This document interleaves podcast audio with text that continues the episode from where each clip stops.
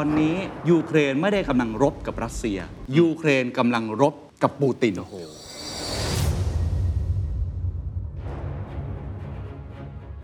อย่างน้อยสุดครั้งนี้เขาต้องการบอกว่า รัสเซียยังคงเป็นมหาอำนาจเบอร์ต้นๆของโลก ทุกคนต้องฟังผมทำไมต้องตอนนี้ทำไมปูตินถึงตัดสินใจตอนนี้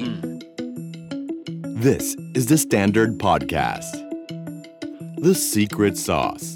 Executive Espresso. สวัสดีครับ ผมเคนนักคริน และนี่คือ The Secret Sauce Executive Espresso สรุปความเคลื่อนไหวในโลกเศรษฐกิจธุรกิจ แบบเข้มข้นเหมือนเอสเปรสโซให้ผู้บริหารอย่างคุณไม่พลาดประเด็นสำคัญ หากไม่มีรัสเซียดำรงอยู่แล้ว โลกนี้จะมีอยู่ไว้ทำไม นี่คือคำพูดของผู้ชายที่ตอนนี้โลกกำลังจับตามากที่สุดนะครับ นั่นก็คือวลาดิเมียร์ปูตินครับเป็นผู้นำของรัสเซีย บางคนบอกว่าเขาเป็นผู้จุดไฟสงคราม รัสเซียและยูเครน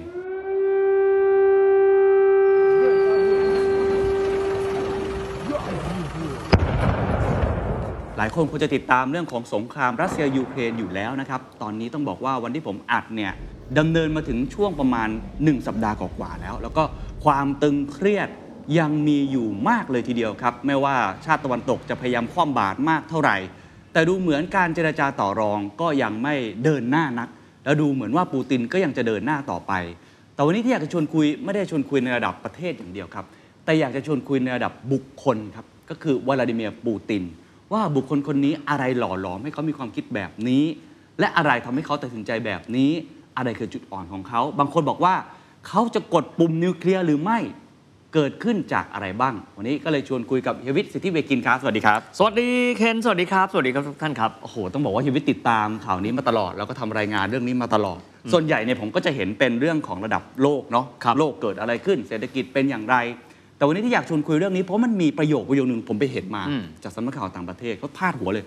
Putin's War อืม on Ukraine ใช้คำว่า Putin's War แล้วก็มีนักวิเคราะห์นะครับ น่าจะเป็นชาวรัสเซีย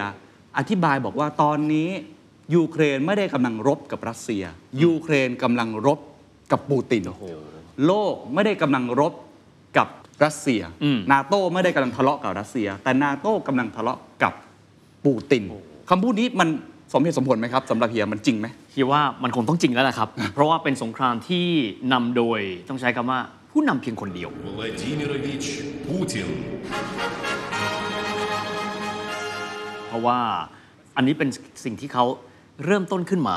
เพราะเหมือนกับตอบโจทย์อะไรบางอย่างให้กับตัวเขาแต่นั่นหมายความว่าตัวเขากับความยิ่งใหญ่ของรัสเซียนี่ มันก็ผูกไปด้วยกันนะครับแต่ว่าลองจินตนาการดูว่า ถ้าเป็นปูตินเวอร์ชั่นที่ 1ปี 2000 ที่เป็นประธานาธิบดีสมัยที่1อ๋อมีเวอร์ชันเขามีการเปลี่ยนเวอร์ชันเขาเขาเขามีหลายเวอร์ชันนะฮะอ๋อถ้าเป็นปูตินเวอร์ชันหนึ่งอาจจะไม่ใช่แบบนี้ เป็นปูตินเวอร์ชัน2 อาจจะไม่ใช่แบบนี้ แต่ปูตินเวอร์ชัน2022 จึงนำมาจุดนี้ครับ โอ้ เพราะฉะนั้นเราจะมาวิเคราะห์กันว่าตั้งแต่เวอร์ชันหนึ่งเขาผ่านอะไรมาบ้างอืมให้เฮียเล่าให้ฟังนิดนึงว่าอะไรหล่อหลอมให้ปูตินเขาเป็นคนแบบนี้ครับอ่านั้นขออนุญาตไปที่เวอร์ชันศูนย์ก่อนแล้วกันนะครับได้ครับเวอร์ชันศูนย์ผมเชื่อว่าถ้าเราพอรู้บุคลิกเขาเราจะครับพอรู้ว่าเขาอยากได้อะไรอืมนะครับเพราะว่าการตัดสินใจของรัสเซียต้องยอมรับว่ารวมศูนย์เป็นประเทศที่รวมศูนย์ครัมากบๆนะครับ ขอย้อนกลับไปครับปูตินเกิดในปี 1952 ถามว่าทำไมต้องบอกปีด้วยครับต้องบอกปีครับ เพราะว่าในปีนั้นเนี่ยคือปีที่สหภาพโซเวียต ถือว่าใหญ่ที่สุดเป็นมหาอำนาจที่เคียงกันกับสหรัฐอเมริกา เพราะฉะนั้นตั้งแต่บริบทที่เกิดมาครับเขาถูกแวดล้อมด้วยสภาพที่บอกประเทศเขาเป็นมหาอำนาจ จากนั้นความฝันของเขาครับดูสิ่งที่เขาฝึกมานะครับศิลปะป้องกันตัวตั้งแต่เด็ก ต้องบอกแบบนี้นี่คือวัฒนธรรมของยุโรปตะวันออก คือคนชอบคอมแบท ชอบการต่อสู้ เพราะฉะนั้นถ้าเกิดว่าเราไปเที่ยวปั๊บแล้วเห็นฝรั่งที่ชอบใส่กางเกงทหารหมวกทหารเป้ทหารเนี่ยส่วนใหญ่เลย คือยุโรปตะวันออกมันเป็นวัฒนธรรมของเขาเป็นวัฒนธรรมของเขา และตัวเขาก็เช่นเดียวกัน โตขึ้นมาปั๊บมีความมุ่งมั่นมากเลยว่า อยากเป็นสายลับให้กับรัสเซียคือ KGB เป็นความฝันเขาเลย ก็คือถามว่า KGB ก็คือ CIA นั่นแหละครับคือเป็นหน่วยสืบราชการลับ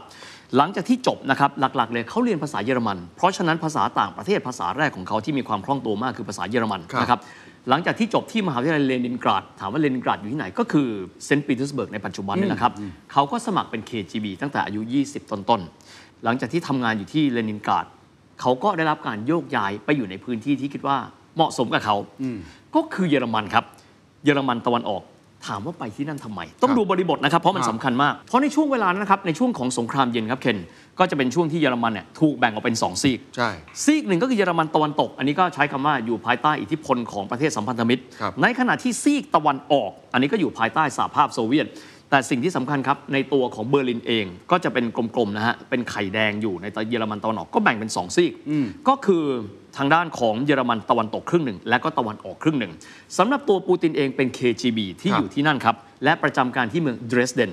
เมืองเดรสเดนก็เป็นเมืองใหญ่อีกเมืองหนึ่งนะครับของเยอรมัน สิ่งที่เขาสัมผัสครับรัสเซียยิ่งใหญ่มาก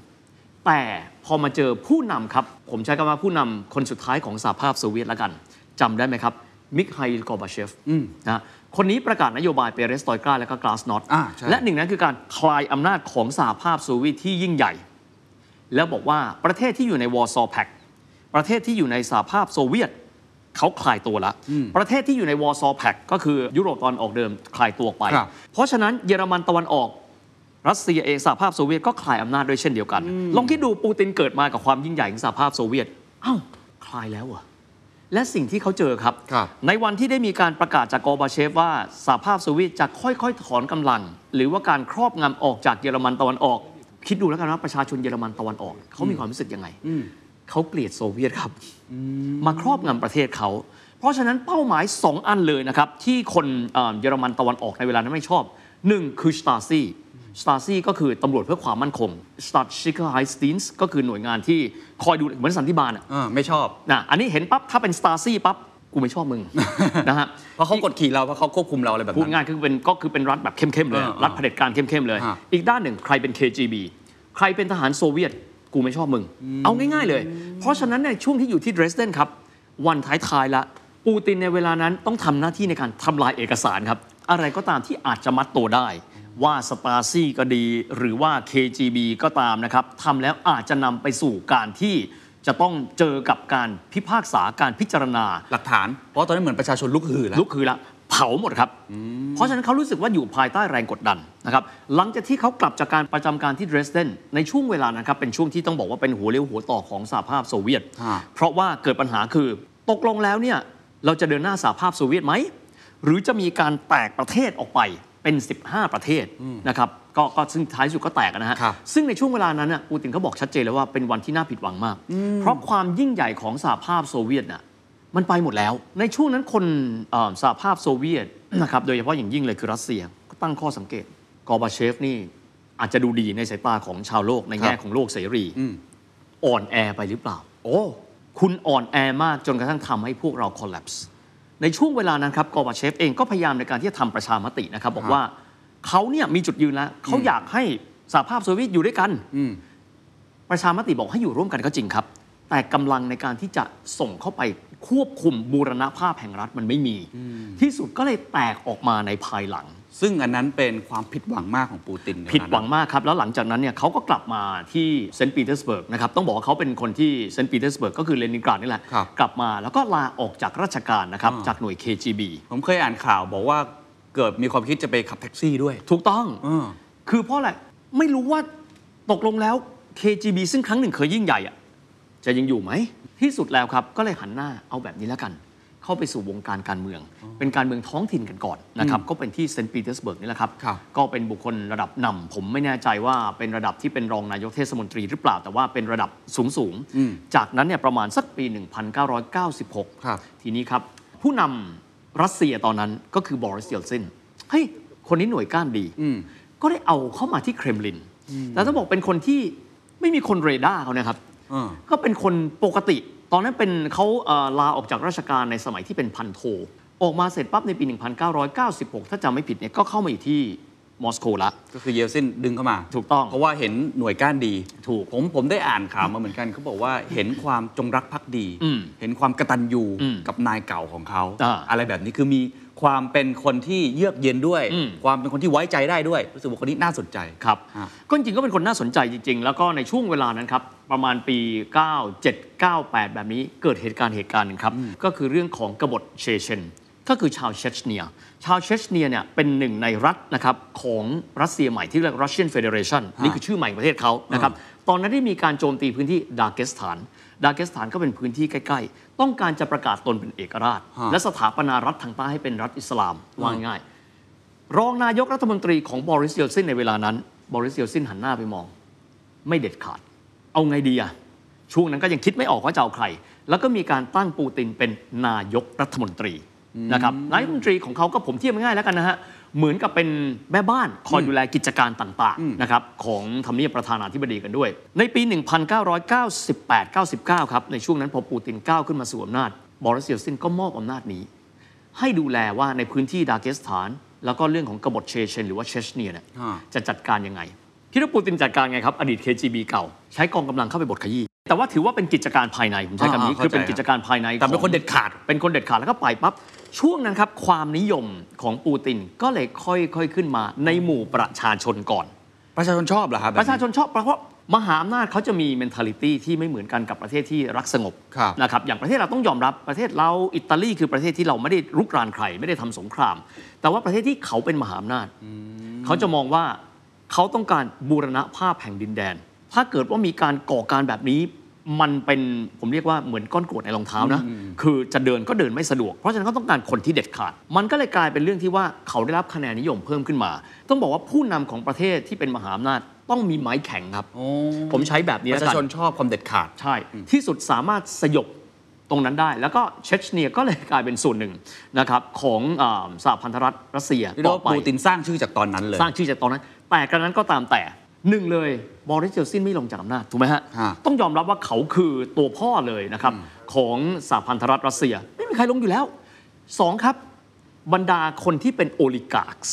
เราค่อยเล่านะ oligarch ก็คือบรรดามหาเศรษฐีซึ่งเกิดมาหลังจากที่บอริสเยลซินเนี่ยขึ้นมาครองอำนาจ oligarch แน่นอนที่สุดครับ คนที่เป็นนักธุรกิจทำไง ถ้าเกิดว่าบอริสเยลซินเกิดลงจากอำนาจ หันหน้ามองกัน ใครจะเป็น คนที่ขึ้นมาแทนตำแหน่ง แต่ยังไม่รู้นะว่าว่าว่าบอริสเยลซินจะลงเมื่อไหร่แต่ว่าแล้วก็ต้องมวางองไปแผนไว้มองมา ไม่มีชื่อปูตินนะครับอ๋อเหรอฮะไม่มีชื่อวลาดิเมียร์วลาดิเมียรอฟปูตินไม่มีเลยโอ้เพราะว่าเป็นม้านอกสายตา โอ้เป็นคนเก่งโอเคคะแนนนิยมประชาชนรู้สึกว่าเขาเป็นฮีโร่อ่าเหตุการณ์มันมาพลิกครับฮะวันที่ 31 ธันวาคม ปี 1999 ครับ ทั่วโลกคิดอะไรอยู่ โอ้ เดี๋ยวจะสหัสวรรษใหม่แล้ว เดี๋ยวจะมี Y2K ใช่ใช่ปรากฏว่ามีการประกาศขึ้นมาเปรี้ยงเดียวครับ ทั่วโลกหันไปมองรัสเซียกันหมดเลยครับ บอริสเยลซินผู้นำของรัสเซียประกาศว่าจะขอวางมือและลงจากอำนาจ โอ้เลือกวันประกาศเลยนะเลือกวันประกาศคือคือจังหวะนั้นฮะ ผมจำได้จุดพลุกันปึ้ง ปังปึ้งปังที่แรกคือ นิวซีแลนด์ออสเตรเลียตุ้ม breaking news Boris Yeltsin step down ทุกคนงงครับ ช็อกกันมากว่า แล้วยังไงขึ้น พวกเราชาวโลกไม่เป็นไรหรอกครับ ลองคิดดูว่า oligarch ซึ่งอยู่ใกล้กับแกนกลางอำนาจเครมลินเออช็อกไหมครับช็อกเลยช็อก เพราะยังไม่ได้วางแผนอะไรดิบดีขนาดยันั้งไม่รู้แล้วก็คิดว่าที่ผ่านมาก็ปกติครับของนักธุรกิจคือ เราจะต้องไปสร้างคอนเน c ชันกับคนที่เตรียมการจะขึ้นมาเป็นอ่า successor ถูกถูกถูกอันนี้ก็ปกติของนักธุรกิจเนาะ สร้างเส้นสายสร้าง connection อะไรกันไว้ อาจจะมี connection กับคนนี้คนนี้ ปรากฏว่าปรากฏชื่อที่ถูก name ขึ้นมาเป็นรักษาการประธานาธิบดี มีชื่อว่าวลาดิเมียร์วลาดิมิโรวิช ปูติน ช็อกครับ พันโทคนนี้เป็น KGB นี่เขาจะมาปกครองประเทศเหรอ เอาไงดีวะ งง ปรากฏว่าปูตินก็ครองตำแหน่งรักษาการประธานาธิบดีอยู่ 4 เดือน ตอนนั้นเขาวิเคราะห์กันว่ายังไงว่าทำไมเยลซินถึงเลือกปูตินฮะไม่มีใครทราบแม้กระทั่งว่าทางด้านของ oligarch เอง ไม่มีใครวิเคราะห์เพราะทุกคนวิเคราะห์กันว่าเกิดอะไรขึ้นกับบอริสเยลซินอ่าแต่ต้องยอมรับว่าบอริสเยลซินเนี่ยสุขภาพอ่อนแอลงไปเรื่อยๆ ก็ด้วยอายุอานามอะนะฮะฮะ ก็เลยเลือกปูตินขึ้นมา ทุกคนผมใช้คำว่างงกันหมดโอ้แต่คะแนนนิยมที่ได้มาครับณเวลานั้นต้องยอมรับว่ามาจากเรื่องของความเด็ดขาดในเรื่องของการปราบกบฏเชเชนฮะนะครับเรียกว่ากลุ่มแยกดินแดนแล้วกันผมเรียกแบบนี้นะฮะที่สุดได้ขึ้นมาอ้าวคนก็ไม่เป็นไร แต่ลองจินตนาการดูว่าณเวลานั้นน่ะปูตินจะทำอะไรอืมผมขอแยกเป็นส่วนๆนะฮะฮะในเรื่องของความสัมพันธ์ระหว่างประเทศ ต้องยอมรับว่ารัสเซียหลังจากการล่มสลายลงของสหภาพโซเวียต สถานภาพสหภาพโซเวียตนี่คือ 74 ปี หลังจากนั้นเนี่ยต้องยอมรับว่ายุคเยลซินเนี่ยมันอ่อนแอมาก อ่อนแอในแง่ของแสนยานุภาพ ต้องไม่ลืมนะครับว่าในยุคของกอร์บาเชฟ คือยุคการถอนทหารจากอัฟกานิสถาน หลังจากนั้นนำมาซึ่งเปเรสตรอยกาและกลาสนอตครับยุคบอริสเยลซินแทบไม่มีใครเห็นเลยนะครับ action ในเรื่องเกี่ยวกับ ดินแดนนอกเหนือไปจากสหพันธรัฐโซเวียต คือไม่ได้เบ่งกล้ามเลยอะไม่มีก็ก็คือก็คืออยู่ในนั้นก็พัฒนาเศรษฐกิจไปเรื่อยๆ ก็คือผ่าน oligarch อ่าทุกคนก็จะเห็นว่าโอ้รัสเซียกลายเป็นผู้นำทางด้านของน้ำมันของถ่านหินทางด้านของ telecom ฮะเรื่องการขยายดินแดนไม่มีครับในเรื่องโลกตะวันตกเองก็มองวลาดิเมียร์ปูตินโอเคก็เป็นผู้นำใหม่นะครับเพราะฉะนั้นถ้าเกิดว่าเราเห็นครับภาพของปูตินยุคแรก ผมเรียกว่าปูตินยุค ยุคเวอร์ชัน1.0 แล้วกันนะ 1.0 แล้ว ตอนนี้ 1.0 แล้วนะ ผมขอไล่แบบนี้นะว่า 1.0 2.0 เราเรียง อันนี้เรียงกันเล่น ๆ นะฮะ ยุคที่ 1 ครับ เทียบกับประธานาธิบดีสหรัฐ ปี 2000 ประธานาธิบดีสหรัฐในเวลานั้นนะครับ ก็คือเริ่มต้นมาแล้วก็คือเป็นยุคต้นของจอร์จบุชจูเนียร์จอร์จ W บุชผู้ลูก ไปดูภาพนะฮะฮะ สมัยก่อนเดินด้วยกันวลาดิเมียร์ปูตินกับจอร์จ W บุชดูไม่ค่อยเป็นปูตินที่เหมือนวันนี้ครับเหรอฮะอาจจะดูแบบเป็นผู้นำรุ่นใหม่อ๋อ กับผู้นำแบบ POTUS President of the US คือบุคลิกมันเห็นเลยเหรอฮะตอนนั้นมันเห็นครับ คือผมใช้คำนี้ว่า ณเวลานั้นคนก็จะมองก็เป็นผู้นำสองคน แต่ถ้าดูนะครับ ภาพที่เขาเดินกับจอร์จ W บุชกับภาพตอนที่เขาเดินกับโอบามาไม่เหมือนกันแล้วนะฮะเพราะคนละเวอร์ชันด้วย ภาพที่เขาเดินเคียงคู่กันกับโดนัลด์ทรัมป์กับไบเดนนี่ไม่เคยได้เจอกันนะฮะ ไม่เคยได้เจอกัน แต่ว่าภาพที่เราจะได้เห็นจะพบว่า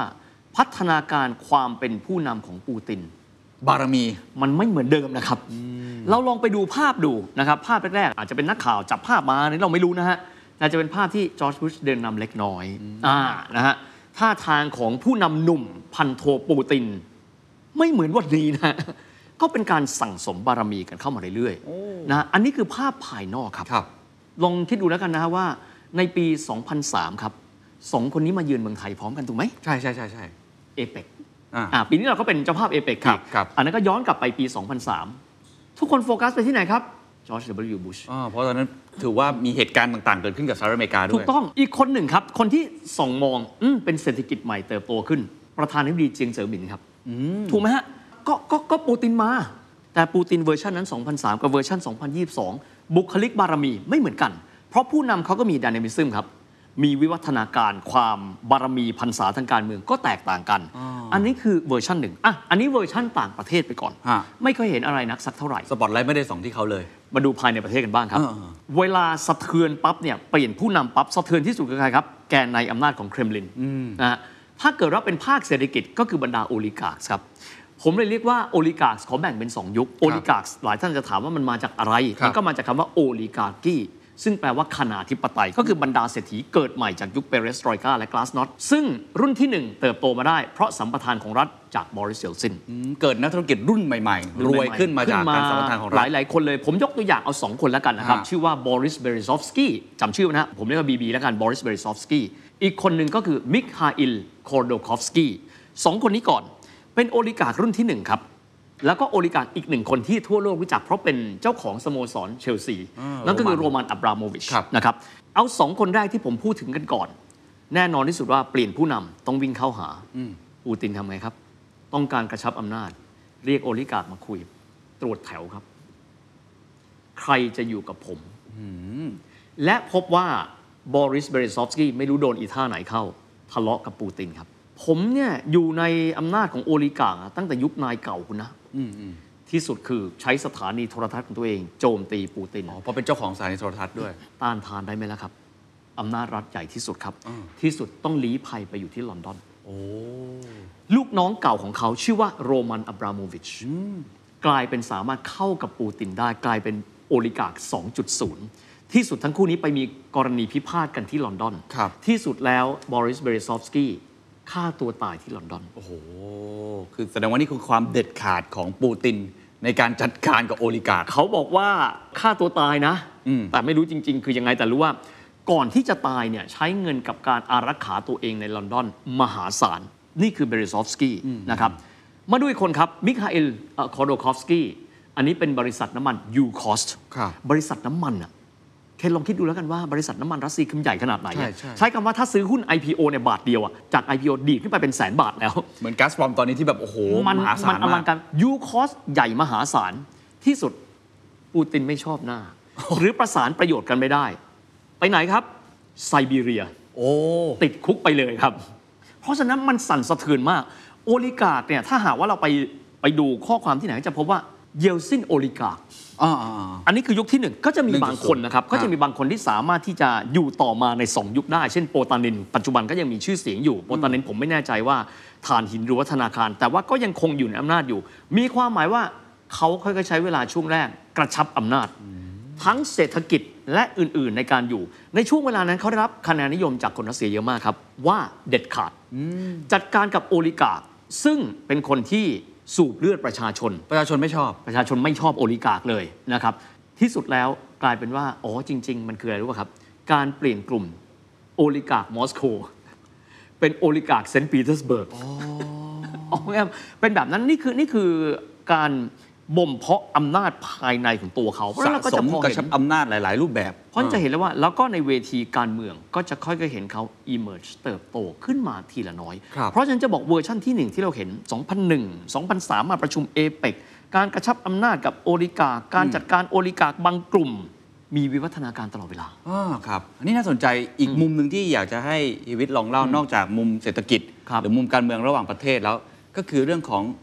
การแบ่งแยกดินแดนต่างๆ ที่เกิดขึ้น ผมทราบมาว่าปูตินก็มีความคิดที่จะกระชับอำนาจอืมต่างๆ นานา จอร์เจียเอง ยูเครนเองไครเมียเองก่อนหน้านี้เองเนี่ยเส้นทางมันเป็นยังไงครับในความคิดของปูตินเองอ่าผมมองแบบนี้นะครับว่า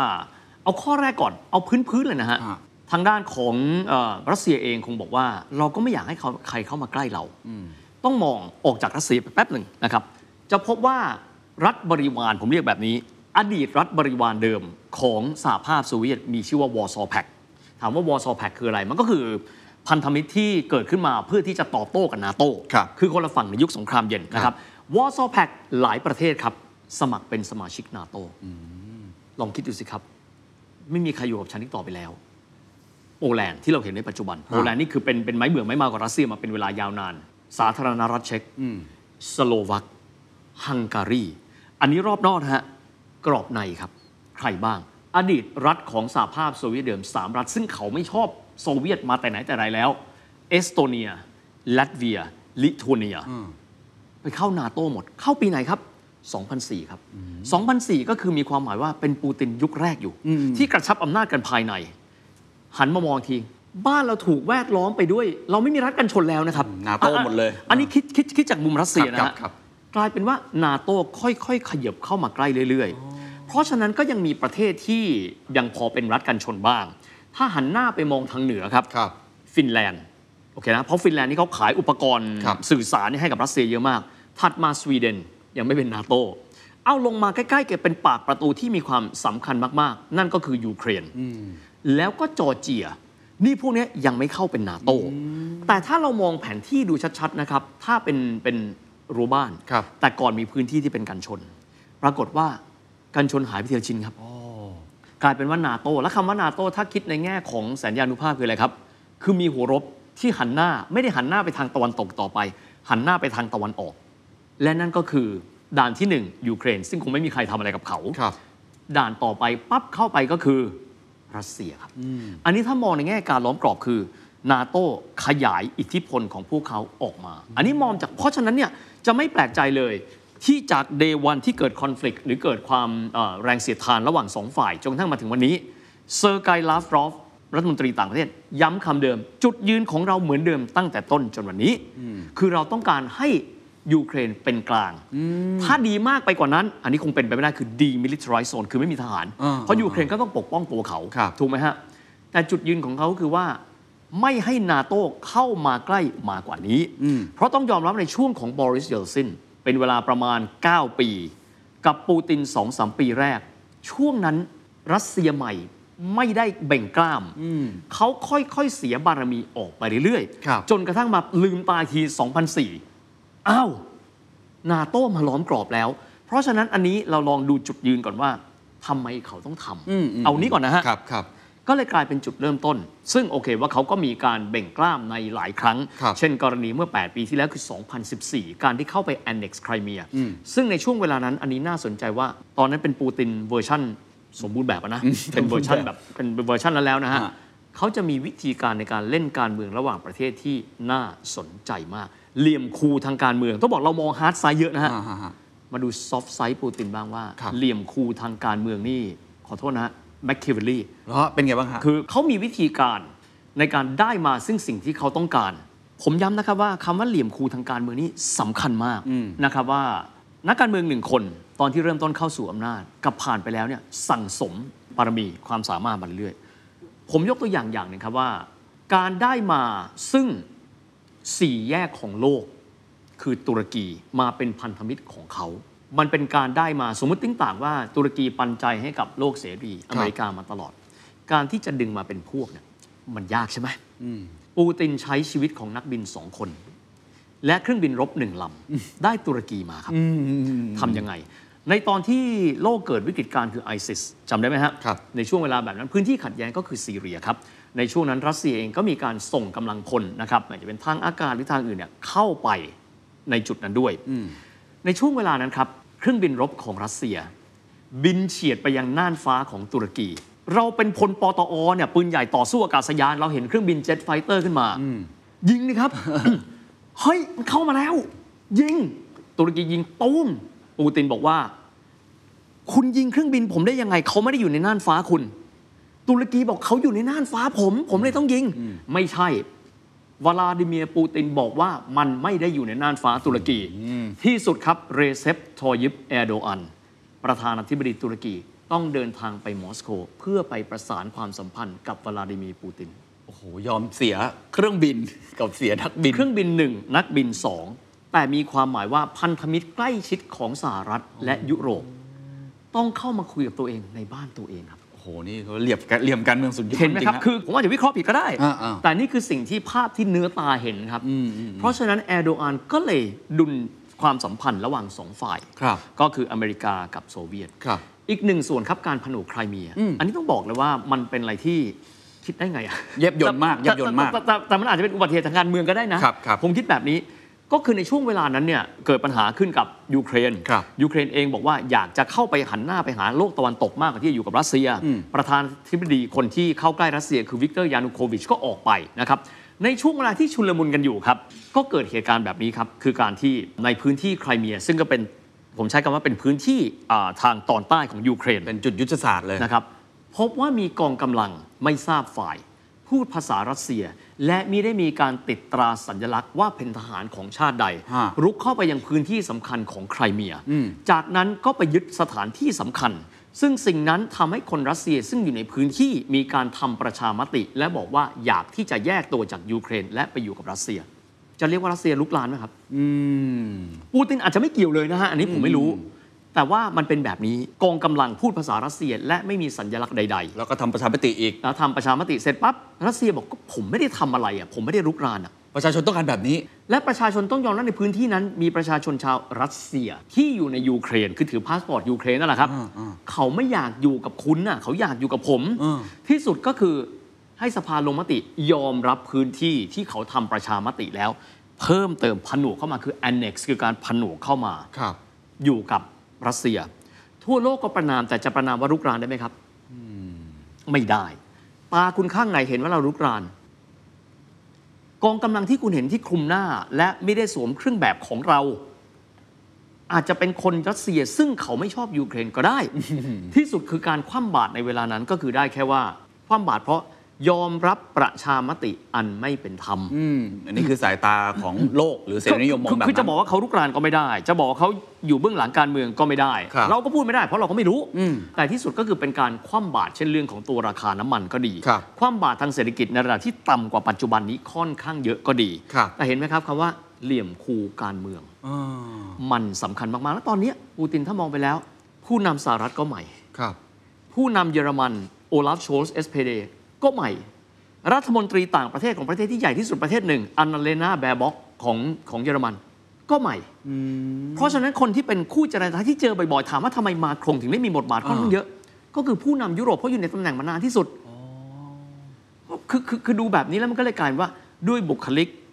บารมีของปูตินที่ครับสั่งสมขึ้นมา กลายเป็นว่าทำให้เขาสามารถที่จะจัดการกับเกมนี้อืมอันนี้หลายคนก็บอกว่า อีโก้ปูตินวันนี้กับอดีตไม่เหมือนกันเออวันนี้คงเยอะแล้วล่ะ บางคนบอกบอกอย่างนี้บอกว่าปูตินโอเคหนึ่งคือไม่เหมือนเดิมแน่นอน อืมพัฒนาการไม่พัฒนาการอย่างที่เฮียบอก อืมแต่ก็มีคนใกล้ชิดปูตินบอกๆเหมือนกันว่า ปูตินเหมือนจะเก็บตัวอยู่กับคนเดียวแล้วอืมคนใกล้ชิดต่างๆ เริ่มหายไปอืมเหมือน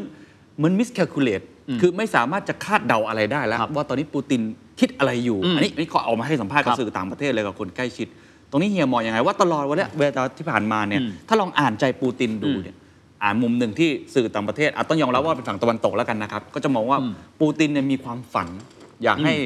สหภาพโซเวียตอืมที่เขาเคยเห็นความยิ่งใหญ่ แล้วก็ล้มต่อหน้าต่อตาเนี่ยกลับมาอืมแต่ในขณะเดียวกันเองที่เขาอ่านเกมพลาดหรือเปล่าในช่วงหลังๆ มัน overestimate ความสามารถตัวเองมากเกินไปหรือเปล่าอืมตัวนี้เฮียมองไงต้องบอกว่าเราก็ไม่ได้อยู่ที่เครมลินนะฮะแต่ว่าเราลองวิเคราะห์ก็โดยปกติแหละครับก็คือความเชื่อมั่นของผู้นำ ปกติก็สูงขึ้นอืมเพราะว่าคนรอบตัวเองก็ต้องยอมรับว่าเขาใช้บารมีการเมืองเต็มที่อืมถ้าจะบอกว่าเขาเป็นคนที่ตัดสินใจคนเดียว สุดยอดแห่งการรวมศูนย์อันนั้นน่าจะเป็นไปได้อืมก็ไม่ใช่เรื่องแปลกนักสักเท่าไหร่ ทั้งนี้ทั้งนั้นเนี่ยผมเชื่อว่าด้วยลักษณะของการที่เขาเปิดเกม ถามว่าผิดไหม ผมไม่ใช้คำนี้ ตอนแรกทุกคนเซอร์ไพรส์หมดที่เขายกกำลังทหารเกินไปกว่าดอนบัสครับล้ำเข้าไปในพื้นที่แล้วไปโจมตีเคียฟส่วนหนึ่งเลย ผมค่อนข้างเชื่อว่า การข่าวเขาบอกว่านาโต้กับสหรัฐจะไม่ส่งกำลังพลเข้ามาช่วย โอ้ มีข่าวกรอง ถูกไหมฮะ คือคือค่อนข้างมั่นใจ เพราะว่ามาปั๊บทุกคนคิดว่านาโต้ส่งกองกำลังเข้ามาปั๊บเขาก็เลยประเมินว่าน่าจะได้อืมน่าจะสามารถที่จะทำให้ยูเครน และก็อเมริกาแล้วก็นาโต้กลัวเขาได้ ผมใช้คำนี้อืมอืมความรู้สึกเท่าที่เห็นคือจากการที่ยังไม่ได้มีการเปิดฉากการโจมตีภาคอากาศ แสดงว่าคงจะไม่ต้องการเผด็จศึกแบบที่ทำให้บ้านเมืองยูเครนไม่เหลืออะไรเลยนะฮะ เป็นการโจมตีขีปนาวุธจากพื้นราบเสียเป็นหลัก เพราะจริงๆเขามีทางอากาศอยู่ เขามีทางอากาศ โอเค บางคนก็วิเคราะห์แตกต่างกัน เช่น บอกว่ากลัวปตอ ก็คือปืนต่อสู้อากาศยานของยูเครน ซึ่งก็บอกอาวุธยูเครนเขาคือสุดยอดมากเออแต่เชื่ออย่างครับว่าครั้งนี้ถามว่าปูตินทำไปทำไม ต้องการยึดครองหรือเปล่า ถ้ามองทรงจริง ๆ แล้วถ้าไปผนวกนะครับ ถ้าเรายังให้น้ำหนักกับคำพูดของเซอร์ไกายลาฟรอฟกับปูตินเอง คือการที่บอกว่าเขาต้องการที่จะมีรัฐกันชน อย่างน้อยสุดครั้งนี้เขาต้องการบอกว่า รัสเซียยังคงเป็นมหาอำนาจเบอร์ต้นๆของโลก ทุกคนต้องฟังผมน่าจะเป็นแบบนั้นนะครับแต่ทีนี้ในเรื่องของการประเมิน เช่น การประเมินแสนยานุภาพของยูเครนต่ำเกินไป ถามนี่ครับบางคนบอกว่าชื่นชมว่าโอ้โหยูเครนเหนียวต้องบอกแบบนี้ยูเครนรู้ไหมครับว่าวันนี้จะมา ผมเชื่อว่ากองทัพยูเครนพอรู้ครับว่า ภัยคุกคามถ้าจะมีอืมจะมาจากฝั่งตะวันออก และไม่ได้มาจากซีกตะวันตก เหมือนเตรียมการไว้ถูกต้องระทางดับตอนหใต้นึ่งของเขาคือทะเลทะเลดำซึ่งก็เป็นตุรกี ซึ่งก็คงปกติอันแล้วก็อันนี้ไม่อันได้นี้มีมีการยน้ำหนักกเพราะว่าผมอ่านสื่อต่างประเทศหลาย ๆ ที่เหมือนกันที่ไปสัมภาษณ์คนในยูเครน หรือว่าคนที่มีอำนาจในยูเครนเขาก็บอกเสมอว่าประชาชนในยูเครนน่ะเตรียมพร้อมเสมออยู่แล้ว กับเรื่องนี้ เพราะคุ้นเคยคุ้นเคยกับอำนาจที่มาบีบเขาตลอดเวลาอยู่แล้ว แล้วผมว่าถ้าเกิดว่าเรามองย้อนกลับไปปี 2014เนี่ยเขาพอรู้แล้วว่า ใครเมียคือเค้กก้อนแรกที่จะเข้ามา เพราะฉะนั้นความพร้อมของกองทัพต้องบอกว่าเขาต้องเข้มแข็งเขาต้องสแตนบายตลอดเวลาอยู่แล้วนะครับเพราะฉะนั้นการที่เขาสามารถที่จะรั้นกองทัพของรัสเซียได้ขนาดนี้ฮะซึ่งถือว่าเก่งแล้วอ่าๆหลายคนมองว่า โอ้โห ถ้ามาปั๊บเนี่ยคงไม่กี่วัน บางคนบอก 24 ชั่วโมง บางคนบอกปูตินจะเผด็จศึกใน 4 วัน คือครั้งนี้ต้องถือว่าเซอร์ไพรส์ปูตินไหม อันนี้ผมก็ไม่ใช่เครมลินนะเออแต่ก็คิดว่าเขาคงรู้สึกว่ายากกว่าที่คิด ยืดเยื้อกว่าที่คิด พอยืดเยื้อกว่าที่คิดปั๊บ มาเจอทางด้านของงูรัดเขียดผมเรียกแบบนี้แล้วกันก็งูรัดเขียดก็เป็นอ่ายุทธการที่ว่าไม่ได้ฉกให้ตายนะฮะเออจากทางโลกตะวันตกคือนาโต้คว่ำบาตรบีบ แล้วก็คว่ำบาตรแรงกว่าที่ปี 2014 บางคนบอกว่ารัสเซียน่าจะชินชาเพราะอาจจะถูกบอยคอตหลายครั้งครับครั้งนี้ไม่เหมือนกันเหรอฮะผมว่าครั้งนี้หนักกว่าเดิมค่อนข้างเยอะอืมแต่คำว่าหนักกว่าเดิมต้องขอแยกนะครับ คงจะไม่สามารถมองรัสเซียได้ว่าเอ่อทุกคน suffer เท่ากันหมด ไม่ใช่ ประชาชนลำบากไหมลำบากเช่น ผู้ถือหุ้นของเขาก็ดี คนที่ใช้เงินรูเบิลในการที่จะซื้อสินค้าจากตะวันตกก็ดี สินค้าตะวันตกที่ไม่เข้ามาประเทศเขาแบบนี้ก็ดีประชาชนลำบากอืมแต่ลองคิดดูปูตินลำบากไหมครับ ไม่น่าบุคคลอะ oligarch ลำบากไหมครับไอ้ยอันนี้ไม่แน่นะฮะอ่านี่น่าสนใจโรมันยังต้องยอมที่จะบอกว่าจะขายเชลซีเออหรือว่า oligarch บางคนอาจจะถูก freeze เงินไว้หรือเปล่าอืมกับเรื่องของ SWIFT อะไรแบบนี้ เป็นสิ่งที่น่าสนใจอะนะครับก็คือว่าบรรดา oligarch ครับ หลักๆ เลย oligarch เขาเก็บเงินไว้ที่ไหนครับ oligarch คือโคตรมหาเศรษฐีนะฮะอ่าอ่าอ่าเมืองหลวงของสหราชอาณาจักรชื่ออะไรครับเคนลอนดอน คนรัสเซียเรียกว่าอะไรครับ ลอนดอนกราดมันแปลว่าอะไรครับ คนรัสเซียพอรวยปั๊บลองดูนะบอริสเบเรซอฟสกี้เก็บเงินเอาไว้ที่ลอนดอน โรมันอับราโมวิชเก็บเงินไว้ที่ไหนครับอืมลอนดอนหนึ่งในนั้นก็คือลอนดอน โอเค อาจจะมีที่อื่นครับเช่น tax haven จำนวนมากมาย หรือธนาคารของประเทศที่บอกว่ามีการรักษาความลับ ดีที่สุดในโลก ใครเอาเงินไปที่ไหนตรวจสอบไม่ได้เลยก็เก็บไว้ที่แบบนั้นสิครับ จะไปเก็บที่อื่นทำไม เพราะฉะนั้นบรรดาความมั่งคั่งบรรดา oligarch เนี่ยถูกเก็บเอาไว้ที่อื่นแล้ว ยิ่งอันนี้ผมคิดนะฮะฮะ City of London ซึ่งแน่นอนที่สุดว่ามีการเทรดและการกำกับดูแลของธนาคารกลางอังกฤษ อาจจะไม่ได้มีในทุกๆ จุดที่เขามี มีใต้ดินมีอะไรซุกซ่อนคืออยู่ คือคือคือต้องยอมรับว่ามันมีบางจุดที่อาจจะ ตรวจสอบไม่ถึง ครับ บางธนาคารที่เก่งมากมีเขาเรียกว่า banking secrecy การรักษาความลับของลูกค้าที่สุดยอดจะแน่นหนา ฮะ เพราะฉะนั้นสมมุติว่าประชาชนเจ็บไหมเราเห็นภาพเจ็บครับ เจ็บแน่ ๆ ค่าเงินรูเบิลร่วงขนาดเนี้ยเจ็บแน่ ๆ แต่ถามว่าคนที่เขาตัดสินใจอะเขาเจ็บเท่าประชาชนไหมล่ะ อันนี้เป็นอีกประเด็นหนึ่งนะฮะ ยีวิทย์กำลังจะบอกว่าการคว่ำบาตรที่รุนแรงมากที่สุดครั้งหนึ่งต่อรัสเซีย ไม่น่าจะกระเทือนตัวปูตินเอง หรือว่าคนที่มีเส้นสายอืมวงในของเครมลิน คือถ้าโดยใช้คำว่าโดยทฤษฎี ผู้ปกครองในทุนเจ็บช้ากว่าประชาชน และเจ็บน้อยกว่าประชาชนเสมอถูกไหมฮะแต่ตอนเนี้ยก็ถ้าดูจากท่าทีของนาโต้กับสหรัฐก็ต้องยอมรับแบบนี้ว่าครับเขาไม่ธรรมดา เขาก็รู้ว่าจะต้องทำจนกระทั่งว่าระดับนโยบายสามารถที่จะ สัมผัสได้อืมถึงความลำบากในครั้งนี้ครับแต่อย่างไรก็ตามถ้าถามว่า แล้วบุคลิกของวลาดิเมียร์ปูตินอืมไม่ได้รู้จักเป็นการส่วนตัวนะ แต่ด้วยบุคลิกเขายังไงก็ตามเสียหน้าคงไม่ได้ครับ แต่ว่าจุดประสานที่จะลงตัว เช่นจะใช้การทูตประมาณไหน จะค่อยๆคคลายล็อกด้วยการเจรจาไหมยูเครนต้องยอมอะไรบางอย่างแค่ไหนอืมเพราะยูเครนก็ชัดเจนไปดูอีกฝั่งกันบ้างทางด้านของซิเลนสกี้ครับรู้ว่าจังหวะนี้ขึ้นมาเนี่ย เขาได้คะแนนนิยมจากคนทั่วโลกแล้วนะครับการที่เขาจะถอยแล้วพูดว่า เราไม่เข้านาโต้แล้วอืมอืมอืมอืมมันก็ดูตลกไหมการที่บอกว่าเราจะยอมพื้นที่นี้เอาดอนบาสไปเลย คงไม่ใช่ ตอนนี้ต้องยอมรับว่ายิ่งสู้ยิ่งตัวใหญ่ครับยิ่งสู้ยิ่งตัวใหญ่เรื่อยๆก็ก็กลายเป็นสิ่งที่เราต้องมาดูว่าดุลอำนาจ ของปูตินซึ่งอาจจะออกมาในแนวที่ค่อนข้างจะชัดเจนว่าใช้สมรภูมิมากกว่าการเจรจา แต่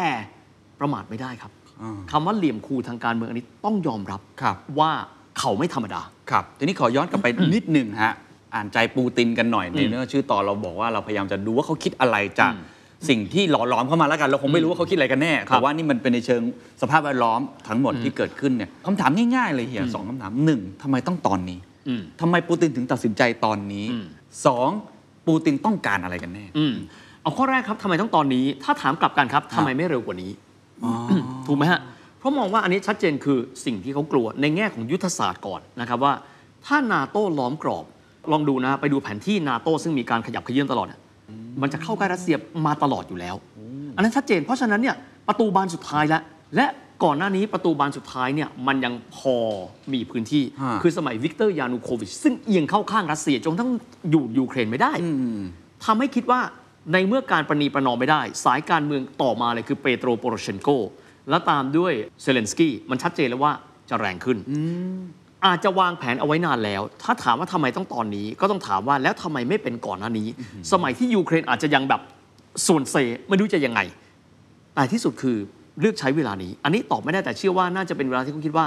เหมาะสม มีนักวิเคราะห์มองคล้ายๆอย่างนี้เหมือนกันว่าฝั่งสหรัฐเองก็เหมือนกำลังอยู่ในช่วงเสื่อมถอย อืมอันนี้รองศาสตราจารย์ดรสมชายพระกพายวิวัฒน์ก็อ่าฮะอธิบายประมาณนี้เหมือนกันอืมว่าสหรัฐก็ดูเหมือนจะเสื่อมถอยจีนก็กำลังค่อย ๆ ขึ้นมาอยู่อืมเหมือนเป็นโอกาสทอง พอฟังของเฮียอีกในมุมของผู้นำเยอรมนีใหม่เออเออผู้นำฝรั่งเศสก็กำลังสะสมคอรับยู่ หรือรัฐมนตรีการต่างประเทศของเยอรมนีอืมเองอาจจะเป็นอย่างนั้นหรือเปล่า ผมไม่แน่ใจเฮียคิดไงฮะคือผมว่ามันมาหลายมุมที่อาจารย์สมชายพูดนี่น่าสนใจมากฮะเป็นไปได้ แต่ยังไงก็ตามครับปูตินเชื่อว่า ถึงเขาจะไม่ใหญ่ไปกว่านี้ แต่เขาต้องไม่เล็กไปกว่านี้โอ้นะครับ ผมลองจินตนาการเล่น ๆ ถ้าแองเกลาแมเคลยังอยู่ในตำแหน่งอืมอาจจะพูดว่า วลาดิเมียร์คุยกันไหม ซึ่งเราไม่รู้ครับว่ามันเกิดอะไรขึ้นนะครับ แต่ตอนนี้ที่สุดมันก็อุบัติขึ้นมาแล้ว จากหลากหลายปัจจัย ต้องยอมรับการที่มีผู้นำทางการเมืองใหม่ไม่มากก็น้อยนะครับ มันทำให้การเจรจา การตัดสินใจ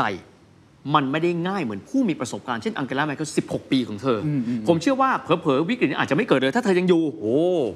อันนี้อันนี้ต้องคิดเล่นๆนะเป็นสมมติฐานที่น่าสนใจแต่อีกส่วนหนึ่งคือถามว่าปูตินต้องการอะไร ผมว่าเขาต้องการที่ don't come anywhere near me อย่าเข้ามาใกล้ผมมากกว่านี้ ถ้ามองในมุมนี้ เมื่อเช้าผมอ่านเอิ่มบทวิเคราะห์จากสำนักข่าวที่ดีๆ ชื่อที่เดอะสแตนดาร์ดเขาบอกการที่ไม่โจมตีทางอากาศ มันมีหลายสมมติฐาน ถ้าดูตอนนี้ขีปนาวุธยิงจากทางราบ มันแปลว่าอะไรครับ รัสเซียยังไม่ต้องการที่จะถล่มจนกระทั่งเหลือราบเป็นหน้ากลองครับไม่ใช่ แต่คงต้องการที่จะทำให้ยูเครนได้รู้ว่า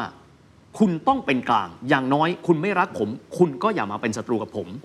นะครับแต่อีกด้านหนึ่งที่ก็บอกคืออย่างที่บอกอาวุธและกองทัพยูเครนไม่ธรรมดา วิเคราะห์ได้หลายทางอืมแต่ถ้าเกิดว่าถามตอนนี้คืออย่างไรก็ตามทุกคนต้องมองปูติน และมองรัสเซียว่าเป็นประเทศมหาอำนาจ ที่มาคุกคามกันง่าย ๆ มาปิดรั้วบ้านง่าย ๆ แบบนี้ไม่ได้อืมนี่นี่คือนี่คือมุมมองนะครับผมเชื่อว่าถ้าถ้าถามว่า ถ้ารัสเซียต้องการเปิดสงครามเต็มรูปแบบ มันไม่อาจจะไม่ไม่ใช่ท่านี้ รุนแรงกว่านี้อาจจะมีหลายวิธี ซึ่งอันนี้ไม่รู้ผมก็ไม่ใช่นักยุทธศาสตร์แต่ว่าประมวลแล้วเนี่ยจากการที่ยังไม่มีการปูพรมโจมตีทางอากาศ 100%ครับเราลองคิดดูเปรียบเทียบเล่นๆนะฮะ Little Boy Fat Man Hiroshima Nagasaki เทคโนโลยี 70 ปีที่แล้ว สามารถสยบญี่ปุ่นได้ทันที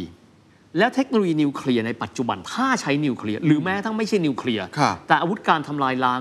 ค่อนข้างหนัก มันอาจจะสร้างความสาหัสได้มากกว่านี้ ผมไม่ได้บอกปูตินปราณีไม่ใช่นะฮะ แต่ในพวกเขาคงมีอะไรในใจของตัวเขา ซึ่งไม่มีใครรู้ได้ ยกเว้นตัวเขาเองคนเดียว เอออีกคำถามหนึ่งที่ทั่วโลก โอ้โหวันวิตกมาก ๆ พอเห็นข่าววันนั้นขึ้นมา นิวเคลียร์อืม ปูตินมีโอกาสไหมครับ ในมุมมองเฮียเองที่วิเคราะห์ข้อมูลมาหลายอย่างเนี่ย กดปุ่มฮะอืม นิวเคลียร์ ผมคิดว่าถ้าดูจากวิกฤตการณ์คิวบา ไม่มีใครอยากกดนิวเคลียร์ครับ เพราะมันมีความหมายว่าตายด้วยกันทุกฝ่ายครับ คือทุกคนรู้แล้วครับว่าอนุภาพของนิวเคลียร์มันคือขนาดไหน ครับผมขอยกคำพูดอีกครั้งหนึ่งนะครับ ของไอน์สไตน์ผมชอบมากเลยที่เขาพูดบอกว่า เขาไม่รู้ว่าสงครามโลกครั้งที่ 3 จะใช้อาวุธอะไรแต่เขารู้ว่าสงครามโลกครั้งที่ 4 ถ้ามี มนุษย์เราจะรบกันด้วยก้อนหินแล้วก็ท่อนไม้ แสดงว่าอานุภาพการทำลายล้างของมันมหาศาล และทุกฝ่ายรู้ว่าไม่ยอมเสียซึ่งก็หวังว่ามันคงจะไม่เกิดวันนั้น เพราะถ้าเกิด นะครับแน่นอนว่าคงจะรุนแรงมากกว่าที่เป็นอยู่มหาศาล ซึ่งทำลายทุกฝ่ายด้วยกันหมดนะครับครับเฮียคิดยังไงกับนักวิเคราะห์ที่พยายามจะบอกว่าครั้งนี้เหมือนปูตินเนี่ยมั่นใจในตัวเองมากเกินไปเมื่อกี้ที่เราคุยกันอันนี้อยากจะชัดๆอีกครั้งหนึ่งว่าว่าตอนแรกเขาคิดว่ามันจะบุกได้เร็วกว่านี้ เขาเคยทำได้กับไครเมียเขาเคยทำได้กับหลาย ๆ ที่ที่เขาเคยทำได้ แล้วบรรยากาศตอนนี้อาจจะไม่เหมือนเดิม ทั้งยูเครนเอง ทั้งนาโตเอง ปูตินประมาทไปหรือเปล่าเอางี้เลย ใช้คำนี้ว่าน่าจะประเมินฝ่ายตรงข้ามต่ำไปเยอะ ผมเรียกแบบนี้ คงรู้อะว่ายูเครนไม่ธรรมดา แต่อาจจะประเมินตัวเองสูงไป ประเมินอีกฝ่ายต่ำไปคือคือมันไม่ match กันครับนะครับครับแต่ปัญหาของคนที่อยู่ในอำนาจมา 22 ปี อายุ 70 ปี เป็น baby boomer ที่สำเร็จมาเกือบทุกอย่าง สิ่งที่มีคืออะไรครับ หน้าครับจะถอยอย่างไรปูตินจะไม่เรียกว่าถอยแต่เรียกว่ารุกน้อยลงอย่างไร ให้ตัวเขา ประเทศเขาไม่เสียฟอร์ม อืม มันไม่ง่ายนะฮะใช่คือมันฮะ ดูคำพูดโง่ๆนะฮะไม่เสียฟอร์มแต่ว่า กลายเป็นเรื่องใหญ่ นี่นี่นี่คือแบกฟอร์ม ฟอร์มยักษ์ของประเทศโอ้ Russian Federation เอาไว้ เออ แล้วก็แบกหน้าของตัวเอง ถ้าอ่า เขาเป็นคนมีอีโก้ น่าสนใจฮะขอขอขออนุญาตยกคำพูดของอาจารย์สมชัยอีกครั้งหนึ่ง เพราะว่าฟังมาจากเดอะ s แ a นด r d ์นาวเหมือนกัน อ่าฮะ ค่อนข้างชอบมาก รู้สึกว่าน่าสนใจที่จะชวนคุยต่ออมเขาบอกตอนเนี้ยปูตินเหมือนถูกผลัก อืม ให้ไปอยู่มุม แล้วก็แบกหน้าเนี่ยไว้ เพราะว่าถ้าเกิดเขาไม่สามารถกลับไปบอกประชาชนก็ได้ว่า เขาได้รับชัยชนะอืมไม่ว่าจะในรูปแบบไหนนะฮะเขาจะหมดอำนาจหรือความไว้เนื้อเชื่อใจอืมในตัวเขาเองสั่นคลอนแน่นอนอืมอันนี้มุมที่หนึ่งครับอีกมุมหนึ่งของคนที่เขียน Sapiens อืมอืมคุณ Yuval Noah Harari อืมเขาอธิบายเขาบอกว่า รัสเซียเนี่ยอาจจะสามารถครอบครองยูเครนได้ ตามที่คิด แต่ประชาชนยูเครนอาจจะไม่เอาอืมปูตินก็เป็นไปได้ครับ คนยูเครนยังไงไม่ชอบอยู่แล้วอ่าอันนี้ชัดเจนอยู่แล้ว แต่ว่ามุมที่หนึ่งเนี่ยครับผมว่ามันเป็นสิ่งที่ที่ที่ก็ต้องยอมรับว่ามันเป็นแบบนั้นจริงเหรอฮะๆคือผมเชื่อว่าทุกคนพอรู้ครับ ถึงแม้ว่าเราจะมีความมั่นใจในตัวเองขนาดไหนว่า ประชาชนเอาไหมคือแน่นอนเขาไม่ได้ใช้ระบบเลือกตั้งอย่างปกติ ถ้ากลับมาแล้วไม่มีหลังพิงก็อยู่ลำบากเหมือนกัน ก็อยู่ลำบากเหมือนกัน เพราะฉะนั้นจังหวะเนี้ย คำว่าชนะผมแยกอย่างนี้นะ ฮะ ชนะมันมีหลายชนะ ใช่ใช่ใช่ เช่น ชนะแบบที่ว่ายึดครองแผ่นดินได้ ไม่มีใครกล้าแย้มอันนี้คือชนะแบบอัลติเมทอ่า คือที่สุด กับชนะแบบที่ว่ายูเครนเนี่ยยอมที่จะไม่เข้านาโตกับชนะแบบอื่นๆ จังหวะนี้คือชนะแบบไหน และจะมีการแปลงสารพูดคุยสื่อสารกับคนรัสเซียอย่างไร เพราะแน่นอนคนรัสเซียก็แบ่งเป็นสองฝ่าย ฝ่ายหนึงบอกว่าไม่เอาสงครามก็เหมือนกับเราทั่วโลกนี่แหละคครัรับ บครับมันมีคนไม่เห็นด้วยแต่เห็อีนด้วยกฝ่ายหนึ่งอก็ต้องยอมรับว่า ชาติเราต้องยิ่งใหญ่ อ๋อมีเหมือนกันนะโอ้ผมผมเชื่อว่ามหาอำนาจเขามีอยู่ลึกๆครับฮะฮะมหาอำนาจต้องมีอยู่ลึกๆ คือ เราต้องรุกรบ ทุกชาติมีหมดแหละครับ เพียงแต่ว่าจะออกมาแสดงออกในรูปแบบแบบไหนครับนะครับ เพราะฉะนั้นตอนนี้คือทำอย่างไรให้สงครามนี้ทุกฝ่ายรู้สึก และทั่วโลกมีอิมเพรสชันหรือมีความรู้สึกว่าทุกคนล้วนชนะเซเลนสกี้กลับไปแล้วบอกคนยูเครนได้ว่า พวกเราชนะแล้ว ต้องพูดตอนที่เขาสปีชนะ President ตุดประธานาธิบดีอยู่ที่นี่นะครับอยู่กับเขาเห็นไหมฮะทุกคนต้องชนะ เพราะสงครามนี้นะครับเป็นสงครามที่เหมือน Public Debate ครับ ไม่เหมือนสงครามสมัยก่อน ใครแพ้ ใครชนะไม่มีใครสนใจจริงตอนนี้ broadcast ไปทั่วโลกจริง ทุกคนมองแล้ว ผ่าน t ิ k t o k ผ่านแอปเต็มไปหมดเลย ใครชนะ สงครามยังมีสงครามข่าวสารดู ถ้าเกิดว่าเซเลนสกี้กลับมาแล้วชูธงยูเครน เราชนะแล้ว ในขณะเดียวกันปูตินกลับไป แล้วชูธงพูดว่า เรายังเป็น superpower ปัญหาคือมันจะมีกลไกเลยครับ ที่ทำให้ทุกฝ่ายรู้สึกชนะเหมืมือนกันหมด โอ้โห นี่คือความยากมากนะ แต่ถ้าเกิดว่าหาไม่ได้เดี๋ยวนี้ มันก็ยืดเยื้อกว่าเดิม แต่อาจจะยืดเยื้อกว่าเดิมแบบค่อยๆไป ค่อยๆเฟดก็เป็นไปได้ครับแต่ว่าการจบลงแบบที่ว่าถ้าทุกคนคิดว่าเราชนะอันนั้นแหละครับ มันจะจบง่ายเพราะต้องยอมว่าตอนนี้เป็นคำว่าศึกแห่งศักดิ์ศรีเปล่าแล้วครับ อาจจะชนะจริงไม่จริงไม่รู้ เออเออเออแต่ศักดิ์ศรียังอยู่โอ้โห กับคนทุกคน นี่ก็คือวินวิน i t u a t i o n เลยนั่นแหนะละครับวินวินซิทูเอชัน psychologically ในเชิงจิตวิทยานะ เพราะฉะนั้นมันจะเป็นแบบวินวินได้หรือไม่อืมอันนี้คือศักยภาพของแต่ละชาติมหาอำนาจในการต่อรองเฮียมอง scenario อย่างนี้ยังไงฮะมันจะยืดเยื้อขนาดไหน มันจะเกิดอะไรขึ้นเป็นยังในรูปแบบไหนได้บ้าง เอ่อถ้าในรูปแบบไหนได้บ้าง เรียกว่าฉากทัศน์เนาะ scenario นะ สมมุติว่าทุกฝ่ายสามารถหา solution แบบที่รู้สึกชนะทุกคน คำว่ารู้สึกชนะทุกคนผมขอเล่น 3 คนนะฮะอ่าเซเลนสกี้กลับไปบอกชาวยูเครนได้ว่าเราชนะแล้วอย่างไรนะฮะรัสเซียปูตินถึงแม้ว่าไม่ต้องอิงอำนาจประชาชนอยู่แล้ว แต่กลับไปแล้วบอกว่ารัสเซียยังยิ่งใหญ่และยิ่งใหญ่กว่าเดิม และไบเดนบอกทุกคนได้ว่าอเมริกาเป็นมหาอำนาจที่สามารถที่จะเชฟการเมืองโลกได้อ๋ออันนี้อันนี้ทางที่หนึ่งนะฮะอันนี้ฮะ psychology ละฮะเป็นเรื่องของการที่ว่าโต๊ะเจรจาจะทำยังไงให้มันเป็นแบบนี้ ถัดมาครับยังหาจุดนั้นไม่ได้ครับ และค่อยๆเฟดไปทีละน้อย เฟดคือยังไงครับเฟดเช่น ค่อยๆมีการรบในดีกรีที่ต่ำลง รบกันบ้าง เปิดทางถอยกันบ้าง และจากนั้นปั๊บถอนทหารไปโดยที่รัสเซียอาจจะได้อะไรติดไม้ติดมือเพิ่มเติมดอนบาสเอาไหมโดเนตสก์ ลูฮันสก์เก็บไว้ไหม ถ้าเก็บไว้จะบอกว่า เห็นไหมครั้งเนี้ยต้องบอกแบบนี้นะฮะเวลาดูหนังฝรั่งชอบแบบนี้ หน้าที่อันดับที่หนึ่งเลยของผู้นำของประเทศยุคเก่าคือ win more land ได้พื้นที่เพิ่มขึ้น ถ้าได้ตรงนั้นและถอนทหารกลับแบบเท่ๆจำได้ไหมครับ ตอนที่ได้ใครเมียมาทำอะไร ไปเปิดคอนเสิร์ตนะครับใหญ่โตนะที่ใครเมีย ครั้งนี้แล้วก็แบบโหจอแบบ LED แบบมีธงรัสเซียใหญ่โตมาก